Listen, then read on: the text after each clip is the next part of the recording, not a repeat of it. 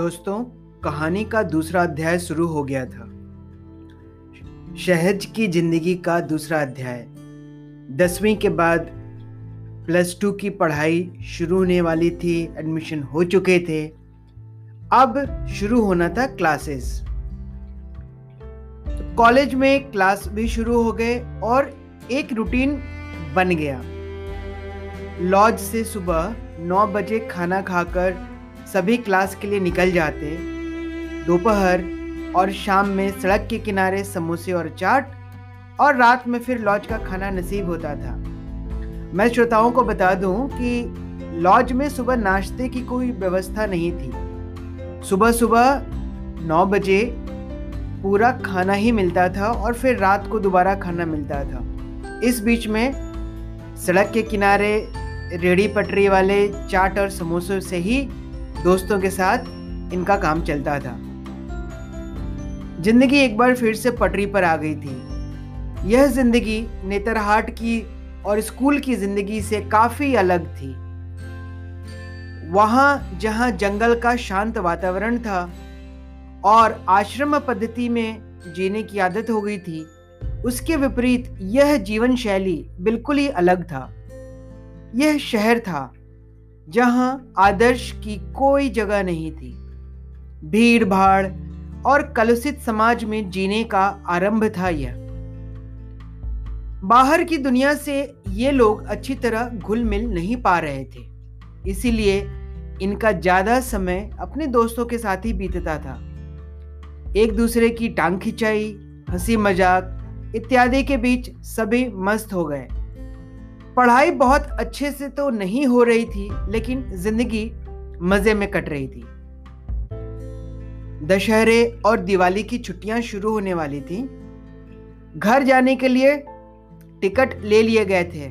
उस समय ट्रेन में रिजर्वेशन के लिए कोई उतावला नहीं होता था। बसेस ही प्रेफर करते थे, स्पेशली स्टूडेंट्स। जो विद्यार्थी होते थे वो जाते थे एडवांस बुकिंग करा लेते थे बस की टिकट की और बस उनका काम हो गया। बस एक सीट ही तो चाहिए। सहज ने घर जाने के पहले साँझ से मिलने का निश्चय किया और सोचा कि क्यों ना एक बार मिल लिया जाए। बहाना सिर्फ़ मिलने का था। गुनगुनी धूप, हल्की ठंड वाले मौसम की वजह से, हृदय तो खुश था ही साथ ही साँझ से मिलने की कल्पना मात्र से ही सहज, रोमांच से भरपूर हो गया था। बोर्ड रिज़ल्ट के बाद यह पहली बार था जब वह मिलने वाले थे, करीब पाँच महीने बाद। दरवाजे की घंटी बजाई सहज ने, धड़कने और तेज हो गईं। दरवाज़ा खुला।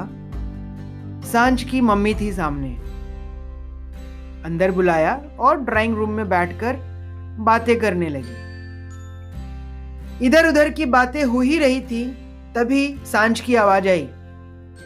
टाइम मिल गया तुमको यहाँ आने का। इतने विश्वास के साथ यह बात कही उसने, जैसे उसे पता था कि प्लस टू के लिए साँझ, सॉरी, सहज रांची ही आएगा और उससे मिलने ज़रूर आएगा। एक क्षण में बहुत सारी गहरी संवेदनाएँ हो गई सहज को। आंसर की प्रतीक्षा किए बिना ही एक प्लेट में चार रसगुल्ले ले आई साँझ। बधाई हो सहज तुम तो छा गए थे अखबारों में। लो, मिठाई खाओ। अभी तक तो कुछ कहने का मौका ही नहीं मिला था सहज को। सिर्फ़ साँझ की बातों को सुन रहा था, समझने की कोशिश कर रहा था और उन अनकही बातों को महसूस कर रहा था। रसगुल्ले से भरी प्लेट के साथ कुछ नमकीन और पानी का ग्लास सहज के सामने पड़ा था। पानी का ग्लास उठाते हुए और पीने की प्रक्रिया के बीच, उसने एक भरी निगाह से साँझ को देखा। शायद आँखों से कुछ कहा, पर अभी तक मिठाई ज्यों की त्यों ही प्लेट में रखी थी। मम्मी, तुम चाय बना दो, हम यहीं बैठते हैं।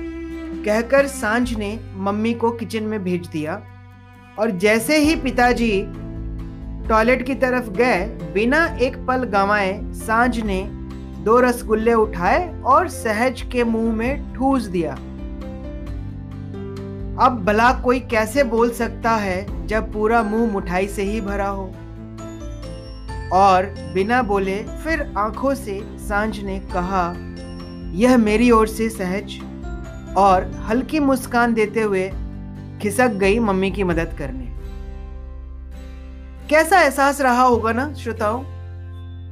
दो लोग बहुत चाहते हैं एक दूसरे को। न बोल रहे हैं, न बता रहे हैं। और हरकतें छोटी छोटी इतनी प्यारी हैं कि सीधे दिल को छू रही हैं। सहज को तो कुछ समझ ही नहीं आया कि आखिर यह हुआ क्या।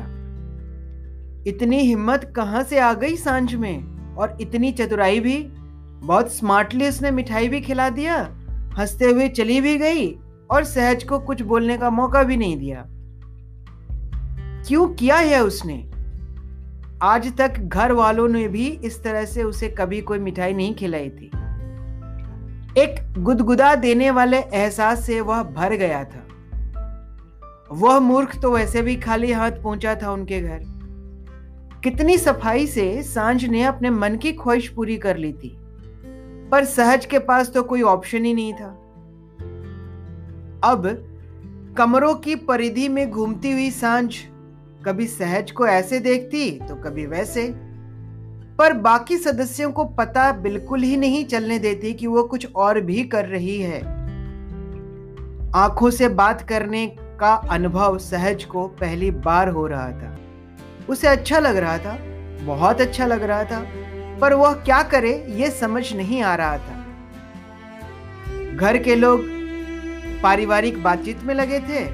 कोई कॉलेज तो कोई लॉज के बारे में पूछता, कोई खाने की गुणवत्ता पे सवाल करता, पर सहज का ध्यान तो कहीं और था। फिर भी सारी बातों का और सारे सवालों का जवाब देता रहा और खुद को भी संभाल कर रखा। कंट्रोल में रखा। जी तो ऐसा कर रहा था जैसे कोई उसे दो मिनट तो दे दे साँझ के साथ बात करने को, लेकिन वो संभव नहीं था। सभी लोग ड्राइंग रूम में बैठकर गप्पे लगा रहे थे। कभी कोई बैठता तो कभी कोई बैठता, कभी कोई आता तो कभी कोई जाता। इतने में एक क्षण का मौका मिला जब सहज और साँझ के अलावा ड्राइंग रूम में कोई नहीं था।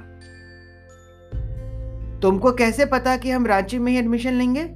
सहज ने साँझ से पूछा। बस पता था कि तुम यहीं आओगे, साँझ का जवाब मिला।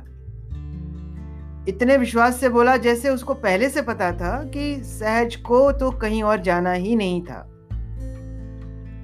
तुम्हारा फ़ोटो अच्छा नहीं था पेपर में। वैसे उस अखबार से काटकर अपने पास रखे हुए हैं। अपनी सारी फ्रेंड्स को भी दिखाए हैं। साँझ ने पहली बार कुछ बोला था। अरे, क्या करें? पेपर वालों ने एडमिट कार्ड वाला ही फ़ोटो डाल दिया। हमसे पूछा, थोड़े ही ना? सहज बोला। लेकिन इस बार ना, अच्छी वाली फ़ोटो छपेगी अखबार में? अरे वाह! क्या दोबारा फ़ोटो छपेगी तुम्हारी अखबार में? साँझ ने पूछा। सहज ने कहा हाँ हाँ बिल्कुल।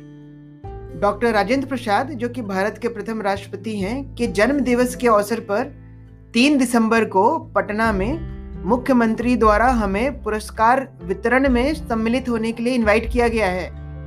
उस समय अच्छे से तैयार होकर जाएँगे और अच्छी फ़ोटो आएगी देखना। साँझ ने पूछा, बहुत अच्छा बहुत मज़ा आएगा। वैसे किस पेपर में आएगा?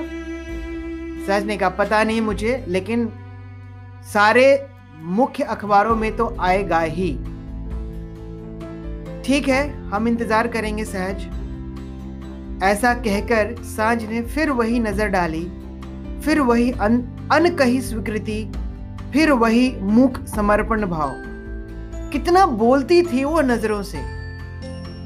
उन्हें बात करने के लिए शब्दों की ज़रूरत ही नहीं थी। सहज को कुछ कुछ तो पहले से महसूस था ही।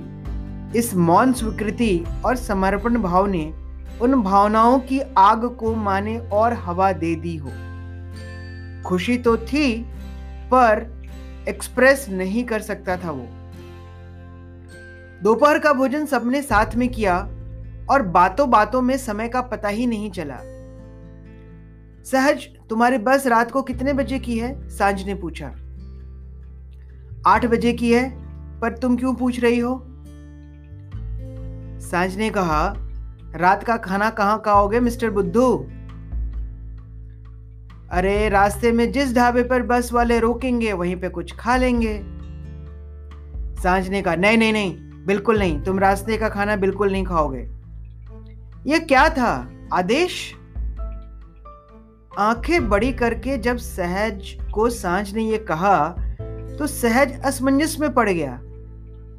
कितना अधिकार लिए साँझ बैठी थी? वो भी बिना उसके परमिशन के? सहज ने पूछा क्यों? साँझ कहती है, हम कह रहे हैं इसलिए, बस। भूखा रखने का इरादा है क्या? सहज ने कहा। साँझ ने बिना कुछ बोले एक लंच बॉक्स उसकी तरफ़ बढ़ा दिया और कहा, ये लो टिफ़िन, तुम्हारे रात का खाना इसी में है। पानी का इंतज़ाम तुम खुद कर लेना। एक सुलझे बच्चे की तरह सहज ने हाथ बढ़ाया और वो लंच बॉक्स ले लिया। अब बारी मम्मी की थी। मम्मी ने पूछा, अरे साँझ खाना कब बना दिया तुमने? साँझ ने कहा, अरे माँ, जब आप लोग बातें कर रहे थे ना, तभी मैंने सोचा कि ढाबे के बजाय घर का खाना बना दिया जाए। मम्मी ज़्यादा कुछ बोल नहीं पाई और ज़्यादा कुछ बोलने को था भी नहीं। शाम की चाय की तैयारी होने लगी थी। चाय पीकर सहज को सीधे बस स्टैंड जाना था। अब तो रात के खाने की फ़िक्र भी नहीं थी। किसी ने इतने प्यार से खाना तो बना ही दिया था। अब समय से निकलना था। बाय सहज। घर से जब लौटना तो फिर आना और सभी बड़ों को प्रणाम बोलना। ऐसा कहकर साँझ ने बाय बाय में हाथ हिला दिया। ठीक है, चलते हैं, कहते हुए सहज ने भी बड़ों को प्रणाम किया और घर से निकल पड़ा। श्रोताओं, ये कहानी एक कहानी मात्र नहीं है। ये कहानी वैसे प्यार की अनुभूति है, जिसे आपने ज़रूर कहीं ना कहीं अपनी ज़िंदगी में महसूस किया होगा। इस कहानी को उतने ही दिल से लगाकर सुने, आप आनंदित हो जाएँगे। आज की कहानी में बस इतना ही।